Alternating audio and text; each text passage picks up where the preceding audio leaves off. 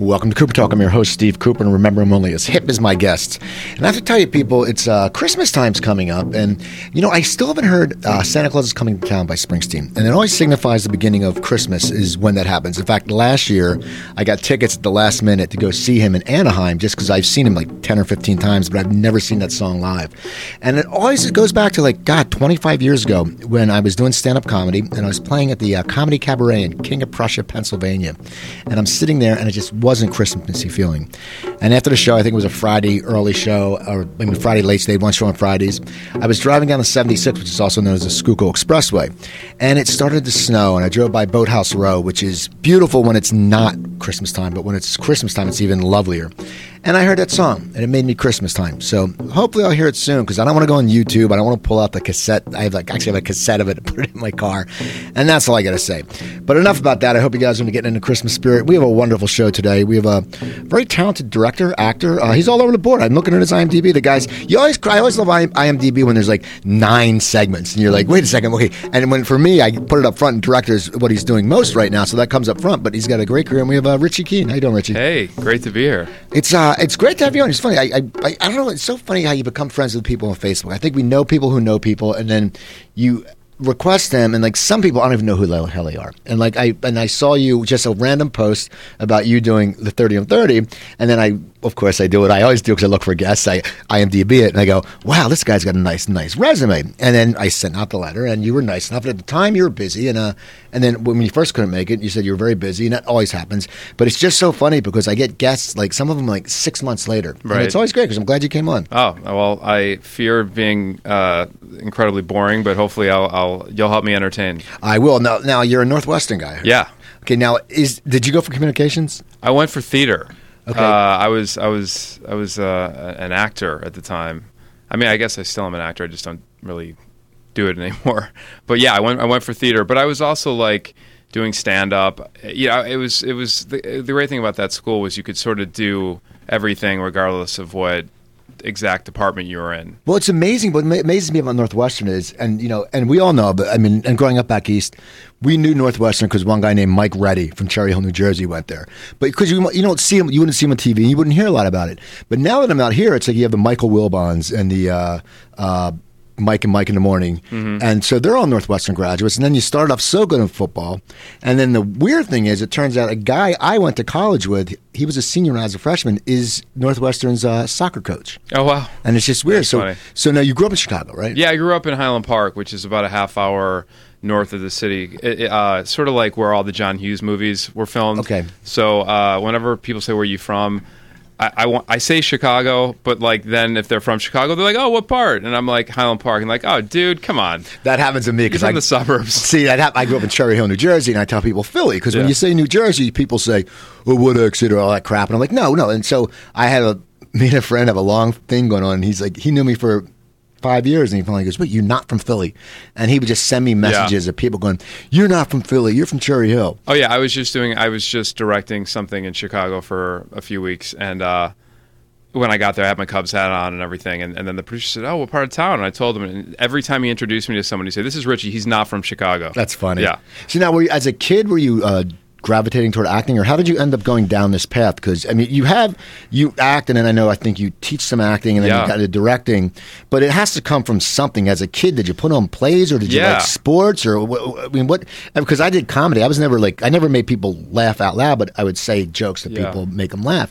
What was was it, was it around your household acting? Yeah, or- it was. I, I just, uh, you know, without over intellectualizing it, I just, I think I really just enjoyed doing the school plays and stuff like that. And I was kind of a, I, I was the clown in my house that made everyone laugh, and uh, and I and I really gravitated towards just, I was just a fan of stand up comedy. Like I was the nerd who would invite his friends over. I would have like videotaped like you know the Rodney Dangerfield special or the Right. young comedian special or whatever it was and I, I would everyone my friends would come over and be like you got to see this comedian you know I was I was really really into, into stand up too Who were some of your favorites when you were watching it? I mean, Paul Reiser Okay. you know Seinfeld uh, that was such a great generation, and Richard Yeah. Lewis was in there, and there's just Richard so. Lewis of course Those those HBO the comedian specials. I still remember the one. I think it had like Kinnison and Roseanne Barr and Oh, yeah. Dice, and it was just like That's was that's sick. One, totally. I'm totally thinking of that one. Yeah. Bill Hicks was on that, and uh, yeah, like you just look at the lineup. Carol Leifer, who I ended up you know becoming friends with later on, which was like so cool for Isn't me. that weird? That happened to me because I mean, well, Ritch Shydner. Um, I'm actually doing a bunch of gigs with him, but he's an I Am Comic. Jordan directed Yeah. him, and we're friends. He came to my Super Bowl party. Even just like people, it's so weird because in our business, because we're not, we're sort of you're a director. I'm do radio, so we're sort of behind the scenes. Yeah. But everyone comes to us, and it's like when they come in, they're on our turf. Like it's not like you're meeting Yeah. an actor, but it's like okay, and it's isn't it? I mean, it must be crazy for you too because you're directing. You know, it's always sunny in Philadelphia. We'll get Yeah, to that. yeah. But you're directing some big names, so it just must be crazy because you're thinking when It you're a kid, going, "Wow, you know, years from now, I'm going to be telling stars what to do." Well, it, it's never, uh, it's I never, it's never lost on me that I get to work with these people. Like, I, and and also because it's been such a cr- weird road for me to get to this point where people would even consider working with me. So, like, for me, uh, it, it, I, I never like it's it, every time I I'm giving Danny DeVito a note or a thought, it's never lost to me like that I'm talking to Danny Right. DeVito. um, so yeah, so it's it's it's pretty outrageous. It's pretty cool. So you, you were doing the plays as a kid, and now when you chose to go to college, now did you do plays in high school also? Yeah. Okay, Yeah, so- I I, play, I like played soccer and I did other stuff, but like I just kept gravitating back towards towards acting. Now Northwestern is near Chicago, right? Yeah. Now, did you want to stay local, or did you want to go somewhere else? I mean, Northwestern, you must have had very good grades because Northwestern is a hard ass school to get into. I kind of weaseled my way in because I, I my freshman year I went to the University of Michigan, which is no you know slouch big of a hard place school either. too, yeah. But um, I, I kind of went away thinking I, I'm not going to be involved with entertainment. I'm going to study psychology. I'm going to I'm going to you know I'm- I'm going to go to the best Big Ten school I get into and study psychology. And then within like two weeks, I was in a play.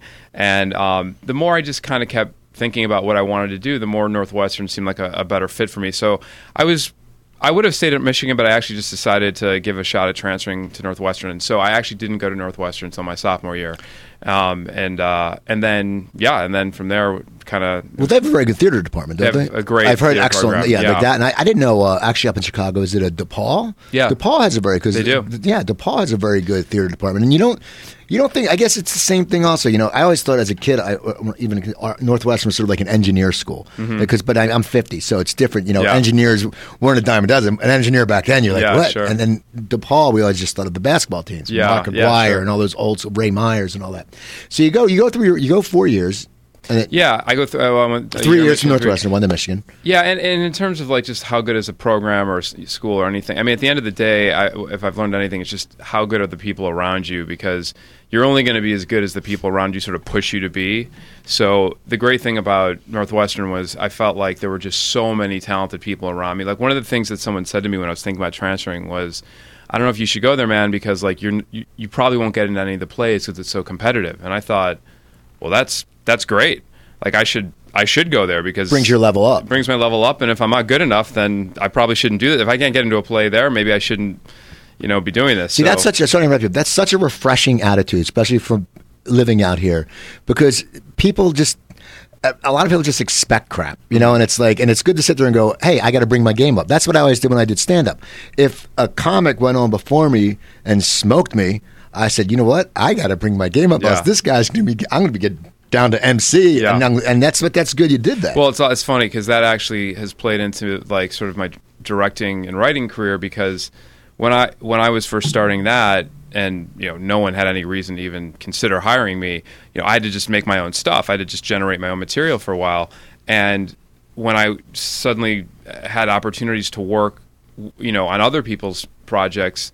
I had friends say, "But isn't that weird? Like they probably want you to do what they want you to do, you know, and, and you're not." And I and I sort of said, "No, it's amazing. There are people who who are better than me, and I get to work with them, and now I get to I get to bring what I have to it, but I also get to you know learn from people who I I think are funnier than me, which is amazing. So Yeah. I don't have it, you know, it kind of helps me.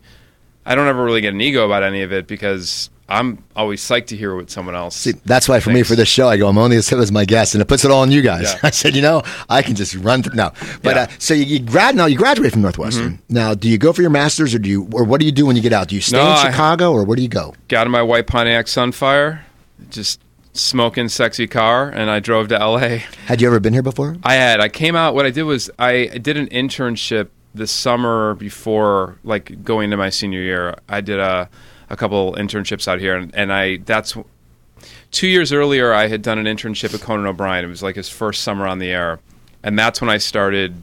I did a couple open mics in New York. I figured I can try stand up. No one will. If I bomb, no one will ever see me ever again.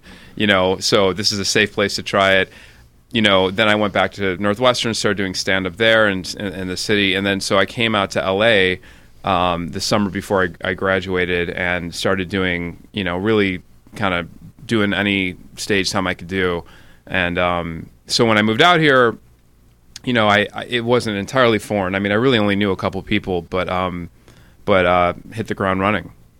So you get out here, and it's always it's scary when people come out here because a lot of times people don't know what the hell's going on, and you always see like, especially back then, it's not as much now because now you can Yelp stuff and you can check stuff out. Mm-hmm. But back then, when I first moved, oh, it's out, crazy. The, the, you see these the papers, yeah. yeah, the internet was on, and you see like the backstage, and it's sure. like, come, you know, management, and you're thinking, oh, I can get a manager, and you don't know you're not supposed to pay for. I mean, I know Yeah. people say, well, yeah, I'm, I'm- I said, well, what does that matter? I, I would love when I would meet people and they were like waiting tables at Planet Hollywood, and I was, and Yeah. I was sitting there, I'm going.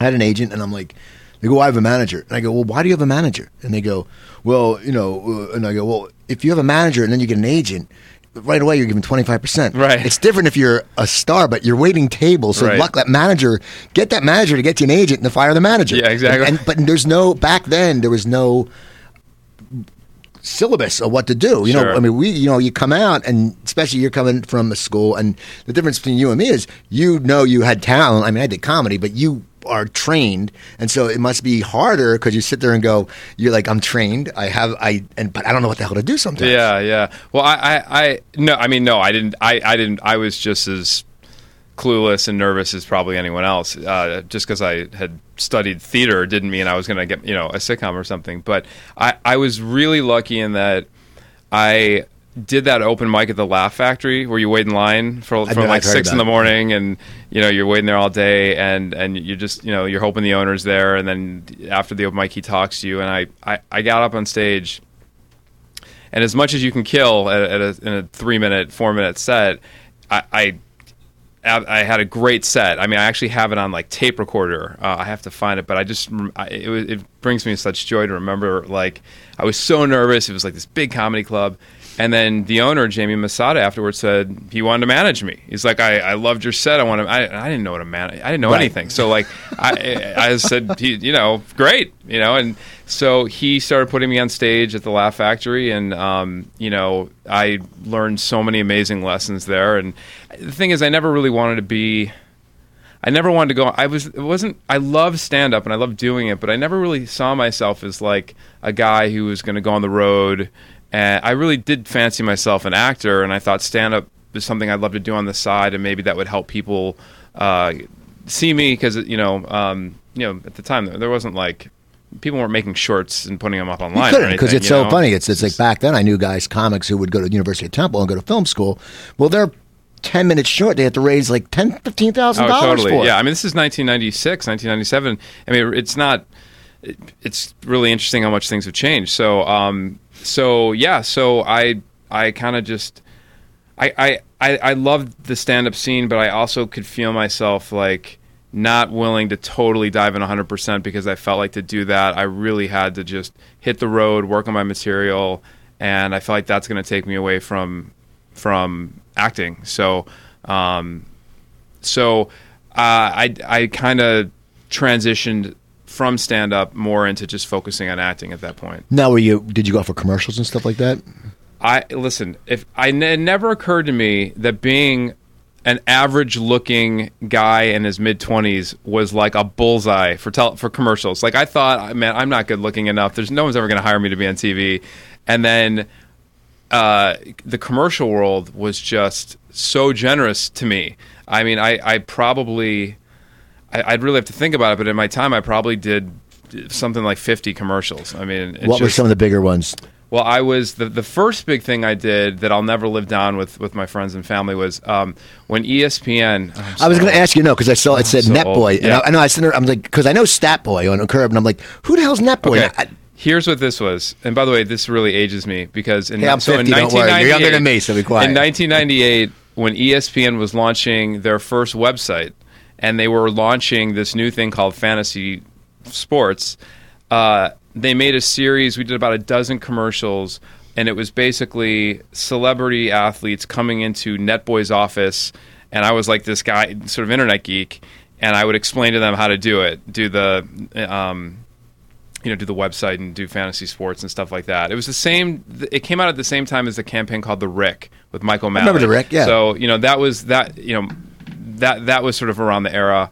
And so that was the I, you know that was the first big campaign I did, and it's funny because you know when you do like promos for a, a, place like ESPN, you don't get paid a lot, and and I you know I remember my agent saying to me like, "Are you sure you want to do it? It's not that much money." I was like, "Of course I want to do it," but what they didn't think of and what I didn't think of is like every dude in town watches ESPN, so like it actually gave me so much exposure in the business, like it, it was such a break for me, and and really helped me you know land sort of my first uh, big agent and big manager, and um, and so that was the first campaign. And honestly, I, there's tons of them. There's, there's, there's a ton. I was so lucky, really. I mean, um, you know, I, people that that was a really great way for me to make a living while I was pursuing, you know, the pilots and the and the recurring and guest star things on on television. Now, were you getting pilots, or did you get a few pilots? yeah, yeah. It took it took a few years, and then um, I got it's funny. The first pilot I did in 2000 was supposed to be so.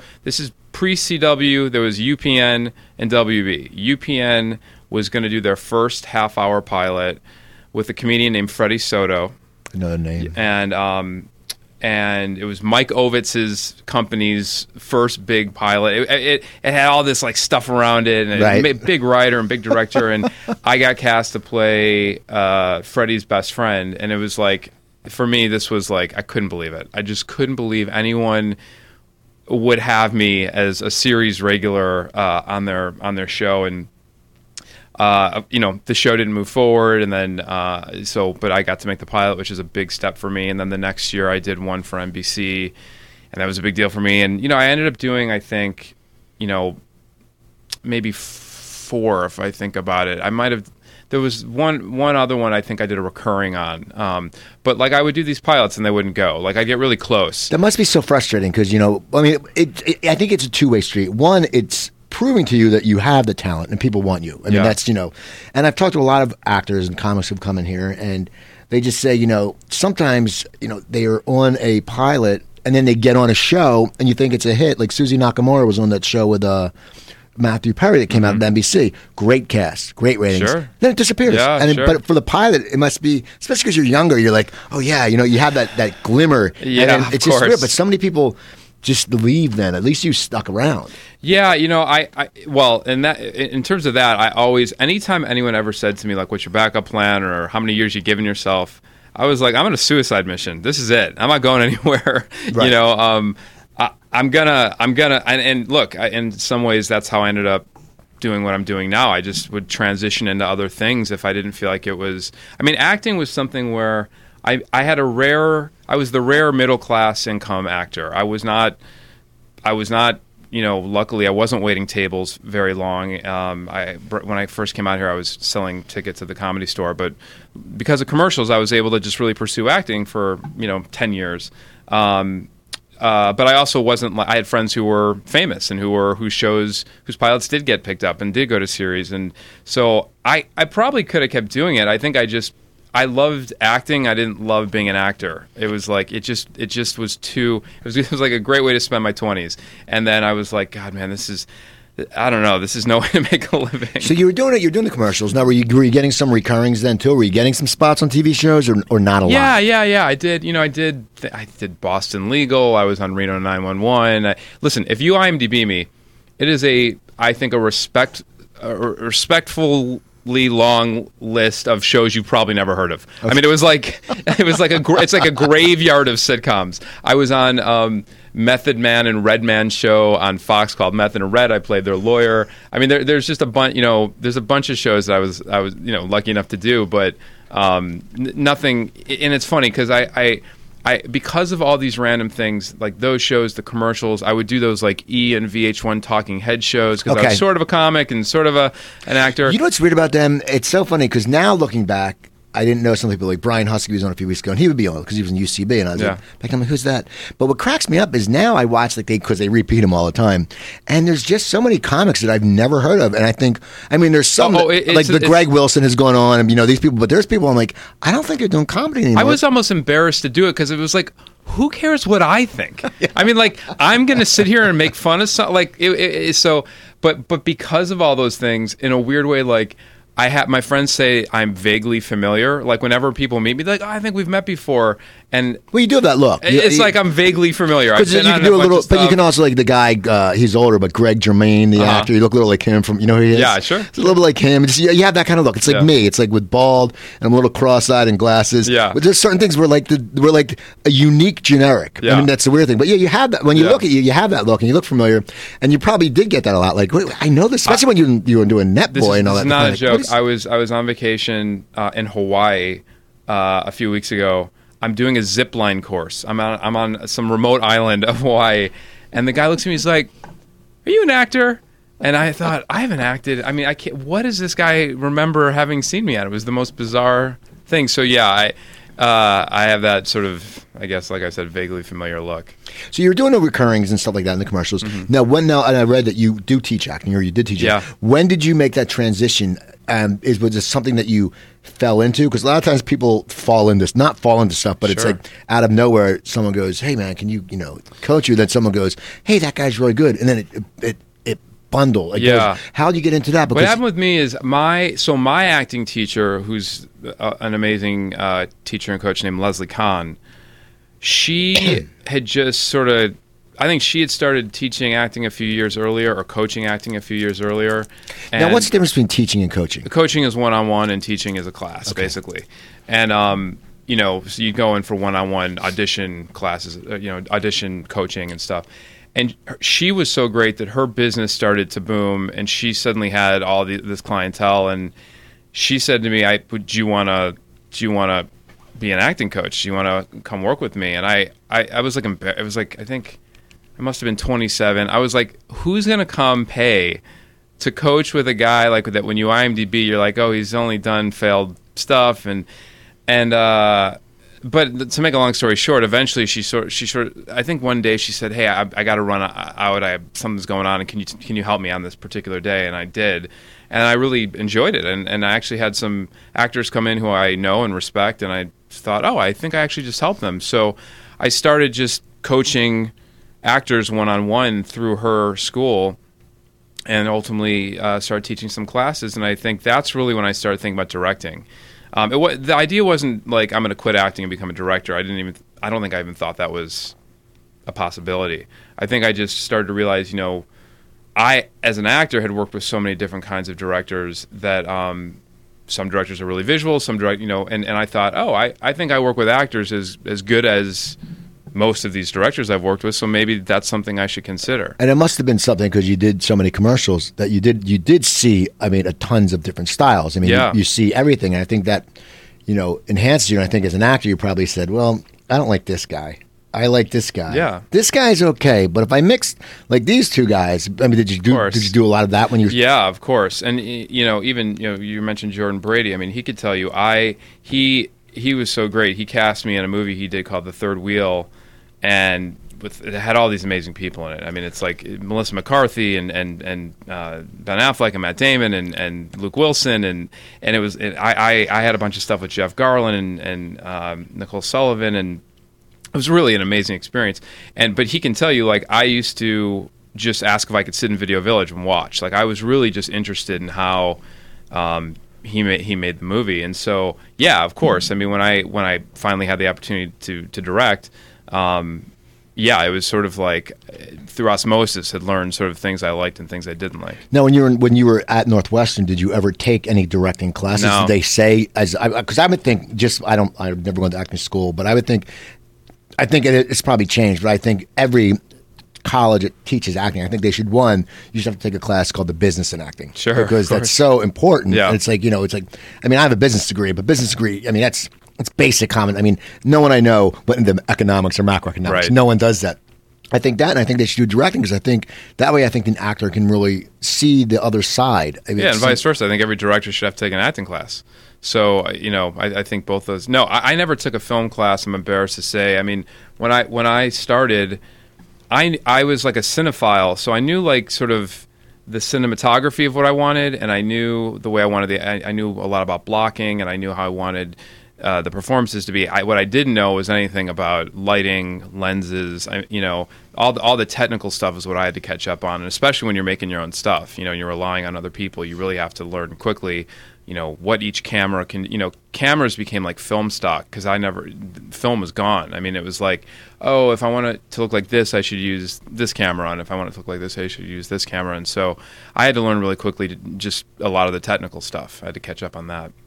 So okay, you're, you're teaching the acting, mm-hmm. and then you it's after doing the commercials, and you're finding that rewarding. But it seems like you know I think you were a little tired of acting. But you were teaching. Well, there, acting, there, was, there was a year that I was I was teaching, and then I actually did two pilots, uh, which which sounds like a brag, but it actually wasn't because I did a pilot for NBC that Sean Hayes produced that was a blast, and then I did a rec- what would have been a recurring on a David Kelley thing on a drama, and neither went. And I thought you know what? I, I got to make something. Just just for my, I got to just go make something. Um, I'm just sick of my fate being in other people's hands, okay. and and it wasn't the, the move wasn't like I'm I'm quitting acting and I'm going to start. I, I, didn't even like I said I just didn't know how that would happen in, in a business sense. But I called a buddy of mine, Heath, uh, who I went to Northwestern with, and said, "Hey, I want to write something and, and, and shoot it, and let's let's sit down." And we we had ridden together at Northwestern, and we wrote a like a 20 page sort of short film slash pilot um, and then I went off and made it, and uh, kind of was inspired by the guys who created It's Always Sunny because they had shot their own thing, and uh, so I made this thing called Hooked, and I, uh, it, you know, it was about a, it was about a guy who wins two tickets to the Academy Awards, and he's gonna get to sit next, next to Steven Spielberg as idol, and it, all the people in his office want to come and be come with him, and then suddenly celebrities start showing up, and they want to sit with him because he's gonna be next Spielberg, and um, and I used, you know, all the connections I had from being an acting uh, coach and teacher to, to get people to show Who up. Who were some of the people that?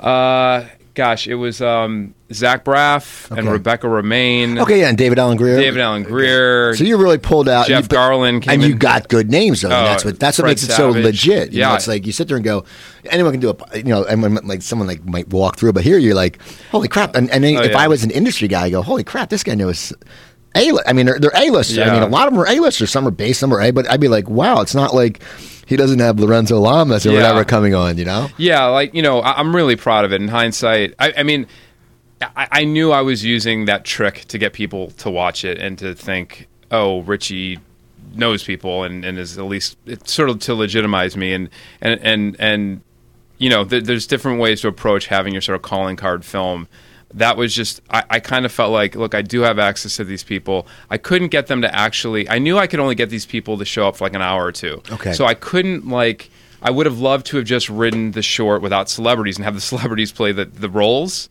But i knew the way to go would be if i had an hour with these people you know if i can say to rebecca Romijn, can you just come by for an hour?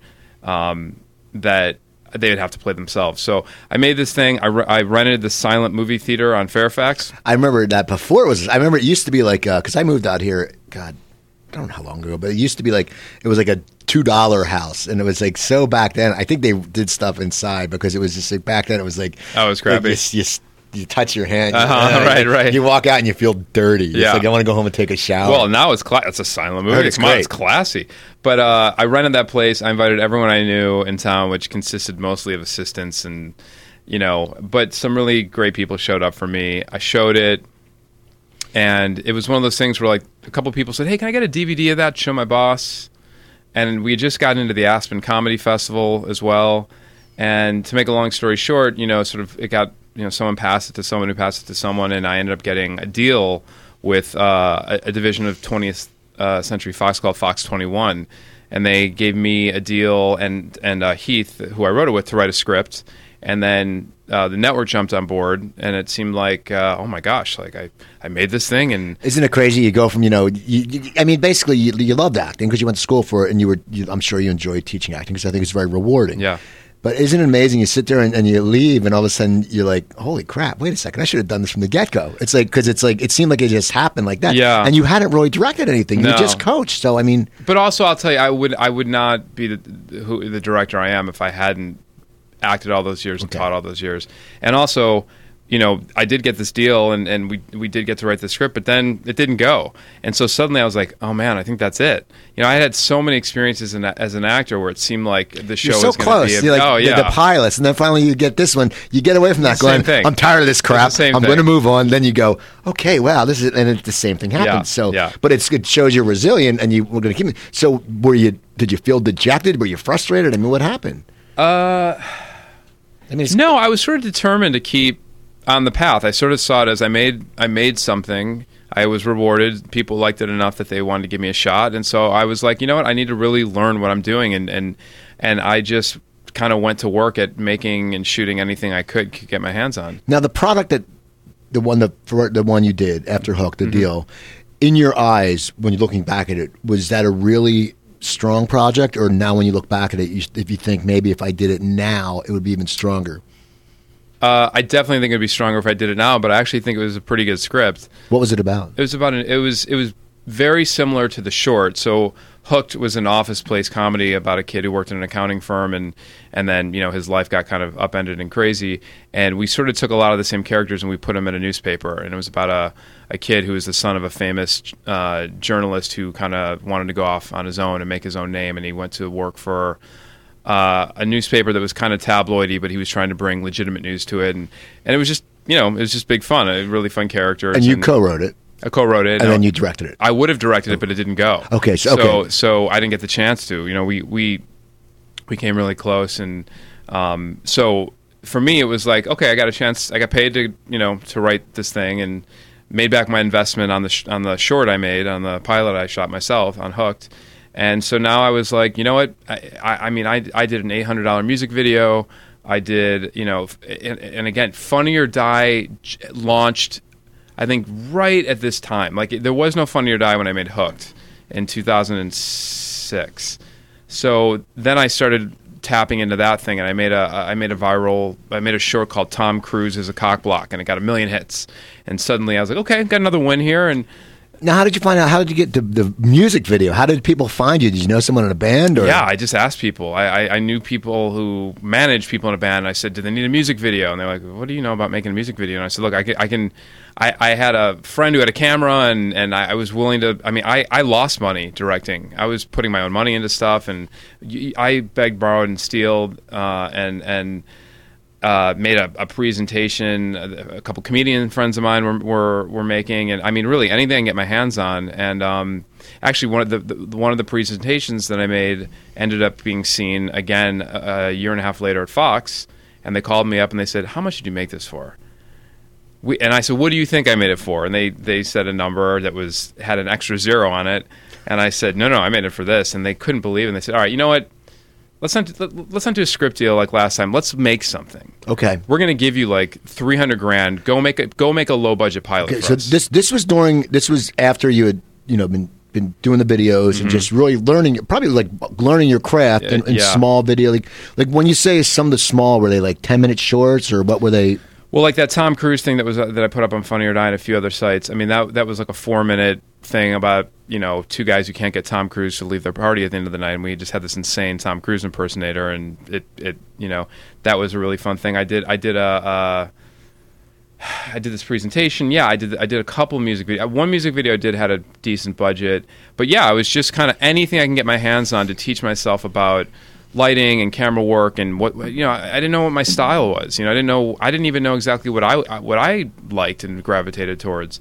Um, so it was great because yeah, I did Hooked was 2006, and then this next opportunity at Fox was 2008. And between in those two years, I really worked hard uh, to. I, I, I shadowed a few directors. I shadowed um, a director on Scrubs. I shadowed a director on Desperate Housewives, and really just started learning about how you actually do this and then that and you know I kind of was just putting myself through film school in those two years and so when I had the opportunity now to make something like a low budget pilot at Fox I actually felt like at that point I was like okay I, I do know what I'm doing here I know now did to- you have to write it yeah, I wrote it with Heath again, Okay. my my partner, and it was a really fun show. It basically was an about it was about an abandonment support group, and in the opening scene, the therapist shoots himself in the head and abandons his support group, and it's sort sort of like this almost like like on Community, this really wacky group of characters that are thrust together. And we shot it. I shot it. I directed it, and um, that's what sort of that became a, a good break for me because I think then around town, sort of agencies and people started going, "Oh, this guy." is a self starter. He's getting deals. I didn't have an agent. Okay. I mean, I, you know, here I've gotten two television deals. I didn't have, you know, I, I didn't have a. I had a, uh, an agent for acting, but um, so suddenly I started getting those calls from people in the business saying, "Hey, we'd love to sit down with you," and you know. And, That must have been exciting. Oh my God! Are you kidding me? It was. It was. I couldn't believe. You know, to get a call from a, a big agency, uh, I. I just couldn't believe it. Was it a little nerve wracking too, or was it just like you're like, you know what? They called me. You know, it's like it's one of those things. Even though they call you, it's still like, wow, I'm meeting with this agency. I think I was just always braced for it not to happen. I mean, I, you know, after ten or twelve years with the acting stuff, and then you know the de- the first deal at Fox, and I just was sort of like, I'm gonna enjoy this moment. People seem to, you know, I, no one was like clamoring for me, but I think you know, I was like, yeah, people are calling. I'm having incoming calls, and I'm gonna enjoy it and see where it goes. And that's really that's really when I started transitioning. I was sort of like, nah, I'm not really gonna act anymore. I'm really gonna focus on this, you know, and um, and it's you know been uh, a really interesting ride ever since. well, after after that, the low budget pilot for Mm-hmm. Fox. Okay, I know. I know. On your resume, you end up doing uh, directing for uh, important things with Demetri. Yeah, Martin. that was a huge break for me. Now, was that your after doing this pilot? It didn't get picked up. I'm, I'm Right. assuming. So then, Right. so where do you go from there? Once again, it's probably the frustration again because You know once what? again they're Th- showing the one- confidence in you, but it must be like, and you you've written. I mean, not everyone can sit there and go, "Hey, Fox gave me money to write and direct." I mean, that's one. You're right there. You're in the one what one one one tenth. I mean, like one one hundred. I mean, it doesn't happen. So uh, once again, it must have been frustrating but encouraging. I was at this point. I actually was mostly just encouraged because I felt like now now I had this great agency behind me, and now I had a couple of pieces of work. You know, I had all the shorts and the music videos and hooked, but now I also had something. You know, it wasn't a full on pilot, but it really did show. You know, a, a good, a, a pretty good narrative, and so I was pretty encouraged at that point, and I felt like I had a lot of ideas for things I wanted to try and sell and write, and so I was kind of like full speed ahead. Let's let's go. And Demetri. I knew socially and was just he just moved his show. He, he did a season in New York. He just moved his show to L.A. It was nice enough to bring me in to interview with his executive producers and and, and him. And um, he said, you know, he said, "You want to do a couple sketches? You want to direct a couple sketches?" Which was like, I couldn't believe it. I'm going to get to direct something that's on a legitimate television show. And I went to direct uh, the first couple weeks that his show was up and running. I went to direct, and then he just kept me. He kept me for the whole run, and that was like just such a huge break for me. Now, were you the only director, or did they bring in different directors for different sketches? How did that work? They brought in, I believe, the o- I think the only other director, I think Bobcat Goldthwait did a few weeks on the show. but the rest was just you. Yeah. Okay. Yeah, and then there was a different director who did the in studio. Like he had, you know, I'd say maybe a third or half of the show was sort of like in studio on stage, and then it was like Chappelle's show, and then Right, okay. half to two thirds of the show was, was was sketches. And we were really trying to do like short films. Like we were trying to actually make them a little bit more. Uh, we wanted them to, to feel a little more cinematic, and and that was just like grad school for me because I was doing every genre. I was sci-fi, westerns, uh, uh, office com. I mean, every everything you could think of. Demetri and his team had dreamt up these great, amazing sketches and short films. So I got to basically play and and try commercial spoofs, everything. You know, so that opportunity was just huge for me, and I'm like forever grateful to Demetri for giving me that chance because he he didn't need to keep me around. He could he had he could have had any number of people direct that show. So you learned a lot. The show gets canceled. Yeah. And now where do you go? Because uh, now you have you have a, you had a good resume, but now there's more legitimacy because you've been on you passed the pilots. Yeah. You know, but now it's like okay, we have a chunk of work, so people can say. Okay, this guy has this, this, and now Yeah. a show that ran for a year or two or whatever. it Yeah, ran. yeah. I, I mean, look, it, it it was a huge deal for me, and it was a great selling point. It was hard to break into the half hour world because I was sort of a sketch guy. You know, like in anything you do, they you know you get sort of pigeonholed. Right. You're you're a comedy guy, you can't do drama. You're a Even commercials when you act, you're the course. commercial guy. You're Yeah, you're, you're net boy. You know, Yeah. it's like you get into that thing. So for me, the next step was I sold a pilot with a couple other writers um, uh, Ben and Dan Newmark to Spike. That was lo- Spike was looking to do half hour television. We sold a script to them, and they did the same thing Fox did. They said, "We'll give you money to make a, a low budget pilot." So I made an, another one of those that I'm really really proud of. What was that called? Kings by Night. It was about uh, kind of like three goofball losers who work crappy jobs and then they start an underground casino in their loft at night and they kind of get sort of sort of like entourage at night and by day they're kind of like these you know doofuses. Yeah. And now, do you when you when they would give you the money and you know you're going to direct it, you're going to write it with whoever. Now, do you also cast, or would they come and say, "We yeah. want these people in our"? I mean, how would that work? No, it's it, we cast because the truth is, at those budget points, you can't really get the people the network would necessarily want. So you have to really make you you have to use your favors and really make discoveries because you can't pay i can't pay them at that point right, okay I, what i can say is if this goes to series you're going to get your full fee and and so you know we got some amazing actors to be in both of those projects that were sort of gambling on us saying look if this goes to series you'll get your you'll get your fee but on, on this presentation you're not going to make a lot of money um, so i did that and then i did uh, my first half hour called traffic light for fox with uh, uh, bob fisher and dave Hemingson. bob who wrote Wedding Crashers and Dave, who went on to do Apartment 23, and they, they were so great. They gave me uh, an opportunity, you know, to get my first half hour, which was a huge deal for me. Yeah. So, did they know you? How did they know you? Because well, the, the pilot you did for Spike didn't yeah, get picked up. Didn't go because Spike actually ended up not, not going to half hour.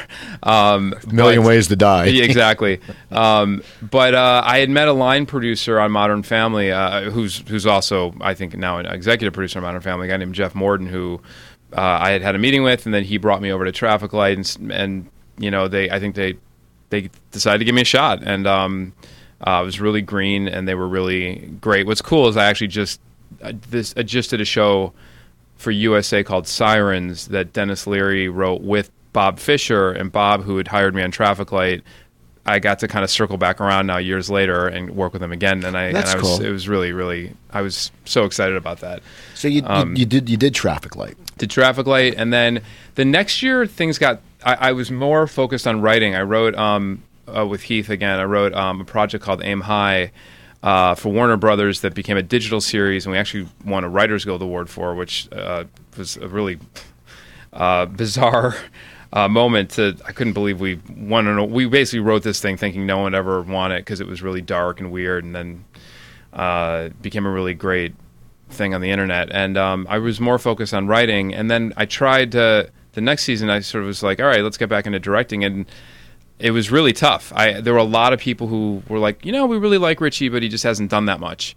Um, and I was like, oh man, maybe I maybe maybe that was it. Like maybe I don't know and I went and did. Uh, I kind of worked on another sketch comedy show that kind of came and went for Fox, and then It's Always Sunny in Philadelphia came along, and God bless those guys. They they they gave me half uh, half a season of episodes to direct. Now, how'd you get? How'd you meet them? Now, what year is this? No, because it's. I just wonder. Yeah. It says Blake Shelton's not so fast. Yeah, yeah. That I did. Uh, that I did uh, after that. But um, the the Sunny thing. Uh, so season nine just aired. Season 10's about to start up again in a few months. I started on season eight. So two years ago, uh, I knew Glenn Howerton socially through my friend Topher Grace.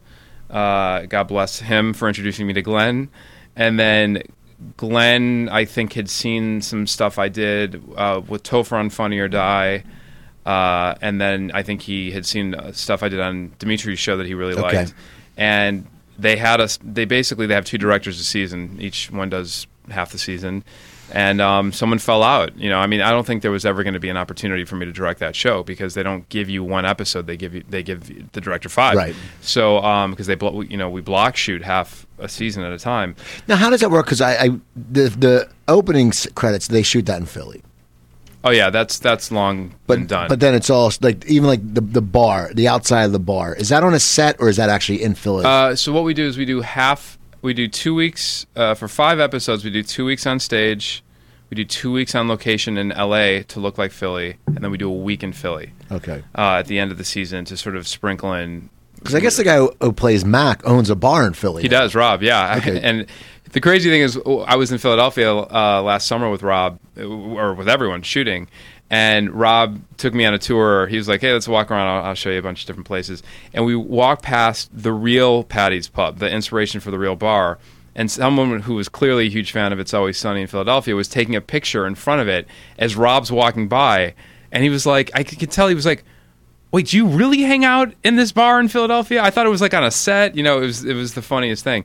But uh, yeah, no, it's mostly LA to look like Philly, and then we you know we sprinkle in some real Philly.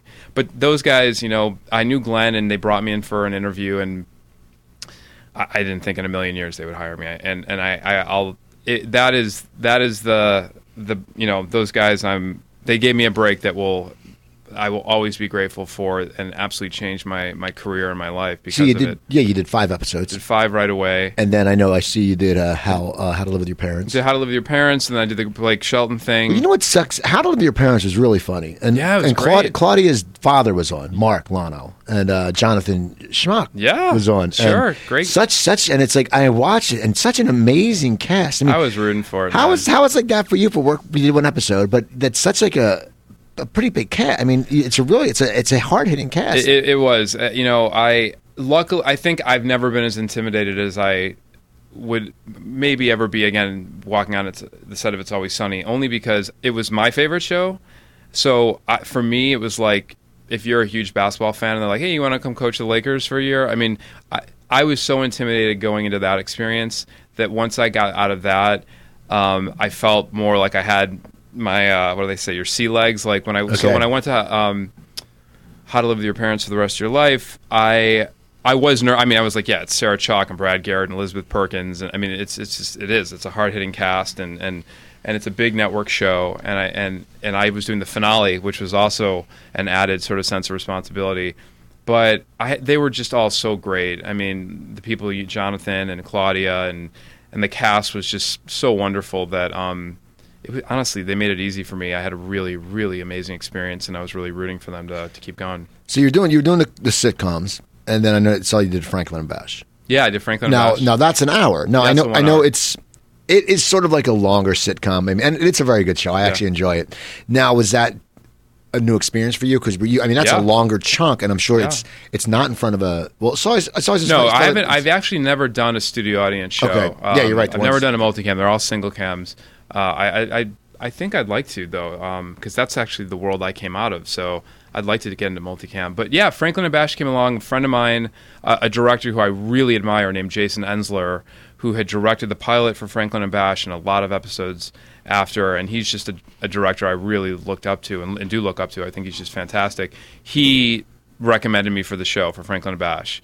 And um, so, yeah, that was a new adventure to do a one hour and, and have that whole new experience. As was doing, you brought up the Blake Shelton Christmas special. You know, I was like this weird thing fell in my lap. Do you want to come work with Blake Shelton? And he's going to do a bunch of sketches on his. Uh, and I said, God, yeah, I kind of miss doing sketches. And Did you have any input in writing for like the sketches or? No, uh, God, I'm blanking on their names right now, but they do Key and Peele They're brilliant. The the two head writers of that show. I can't believe I'm blanking on their name right now. But um, no, they wrote the sketches, and, and when I read them, I immediately thought I wanted. To, I, I, I the the opening sketch I had some input in because I wanted to do. Uh, I wanted him to do like he's doing a Christmas video that keeps getting interrupted. So we would do some of it was like um, you felt like you were watching an actual Christmas video, and some of it was behind the scenes. You know, so um, and we got you know Thomas Lennon to come play the director, and it was just a blast. And Blake is hilarious, and so it was really fun. I was having this great time where I was going to do like a network show, like uh, How to Live with Your Parents, and then I was doing a Christmas special, and then I was doing a one hour, and you know suddenly it felt like, oh wow, I'm really getting to work on lots of different interesting things, and then.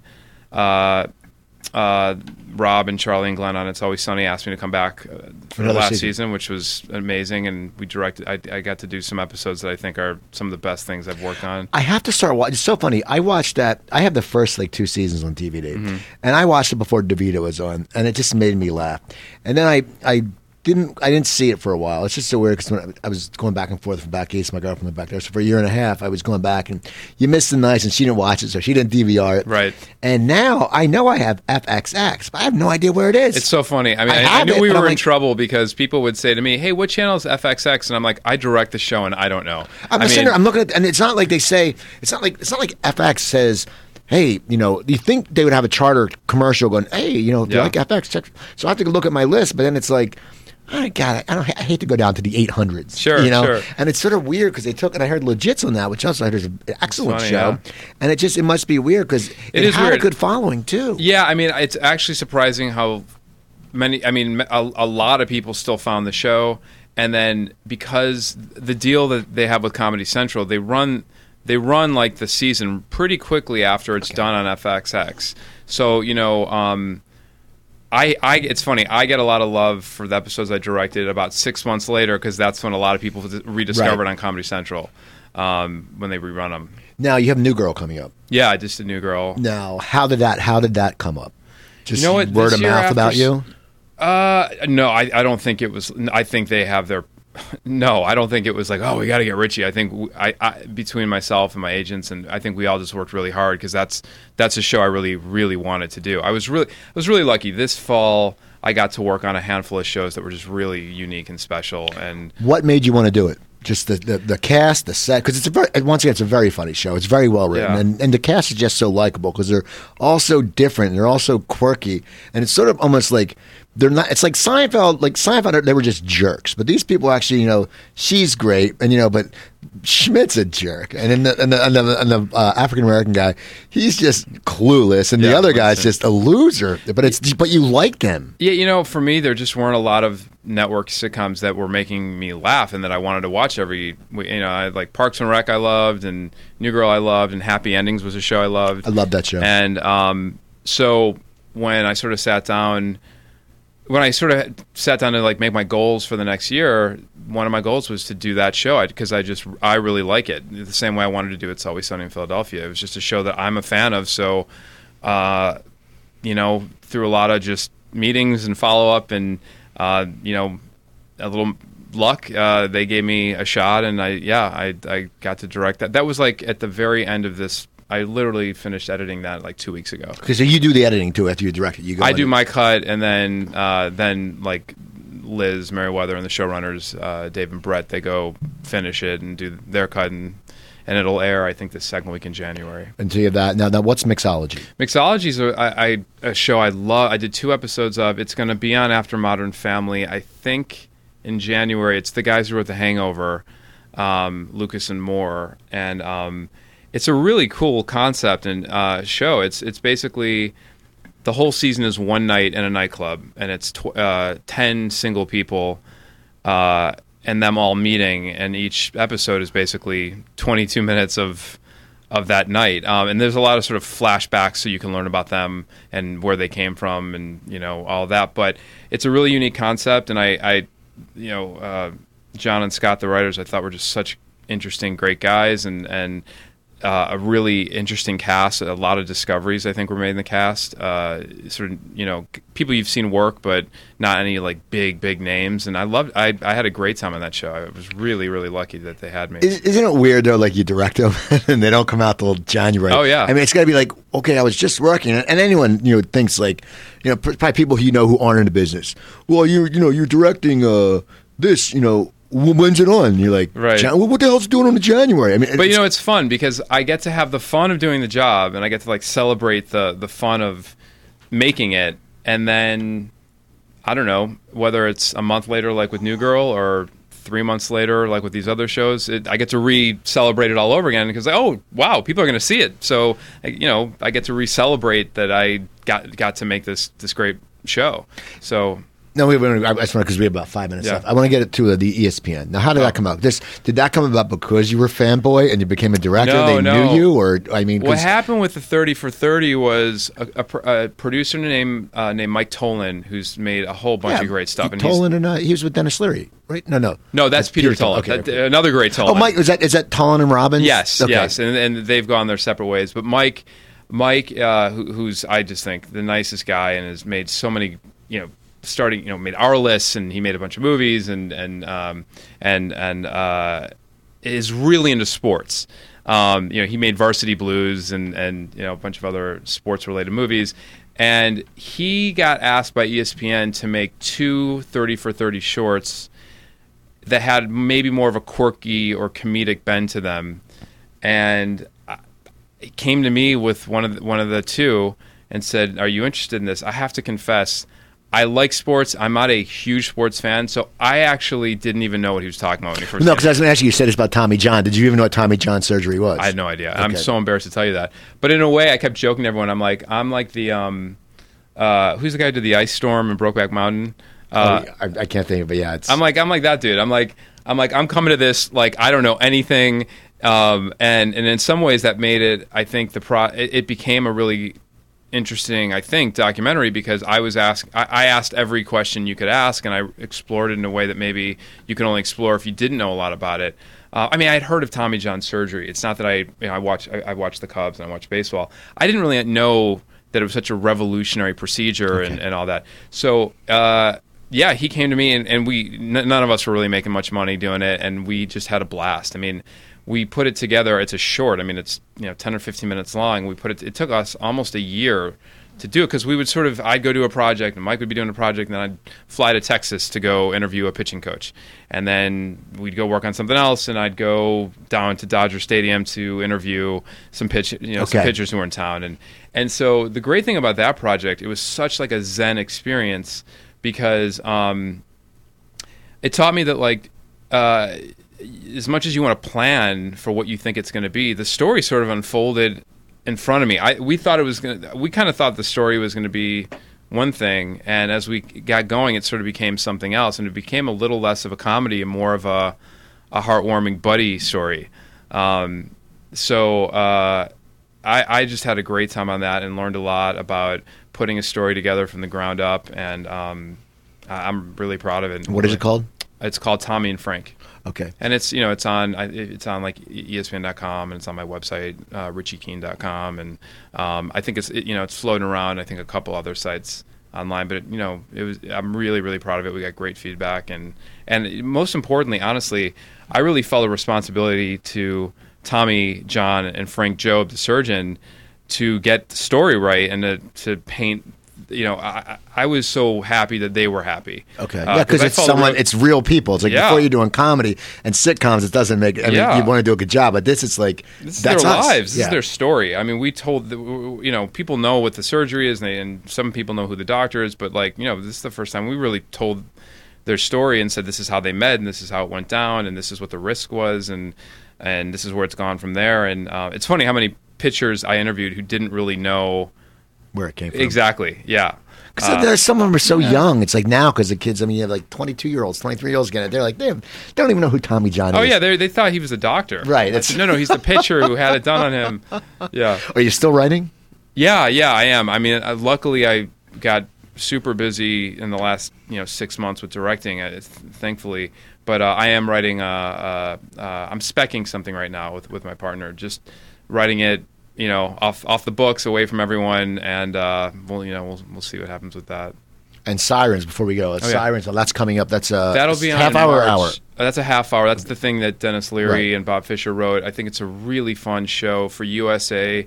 It's uh, their first half hour comedy, um, at least in a long time, and uh, it's it's about uh, ambulance drivers. You know, Dennis is such a blue collar guy, and you know, with with, with Rescue Me, and Love that he, had, show. he had the job about cops, and That was a really good show too. I- Yeah. that- that's on. You can get that on uh, Netflix. And I used to watch when I'd fly back. I get I'd be in the airport and I would watch it because it's so funny. Yeah, this so has well that flavor. Okay, Um, was- and Bill Nunn's also in Oh, that. Bill's Both. terrific. Bill Nunn's great. Uh, he's, he's Radio. Raheem. Oh, he's just gold. Yeah, yeah. So I'm really that. That was an, another show where I felt like you know, I got to collaborate with, with someone like Bob and, and Dennis, uh, who's great, and the, the, I really feel like they made some discoveries with their cast, and uh, you know, hopefully be a part of something special and new on USA. Anything else coming up besides that? Just Uh, I'm going to go do Raising Hope in January, uh, which I'm excited about, and, and then I think I'm going to go back uh, to Franklin and Bash for an episode. See, that's good. So people like your work, so they're bringing you back. or they're just desperate, and everyone else said no. I'm not sure. I'm not sure. Raising Hope is like I feel bad for that. I know I've seen it once or twice. It's pretty good, but they always change the time. They always and I hate It's that. such a great show. It kills it when they I change the time. that show, and they yeah they just keep moving it around. I mean, you're like, well, I wanna see it. That's what happened, happened with Happy Endings when we were talking about that. You know,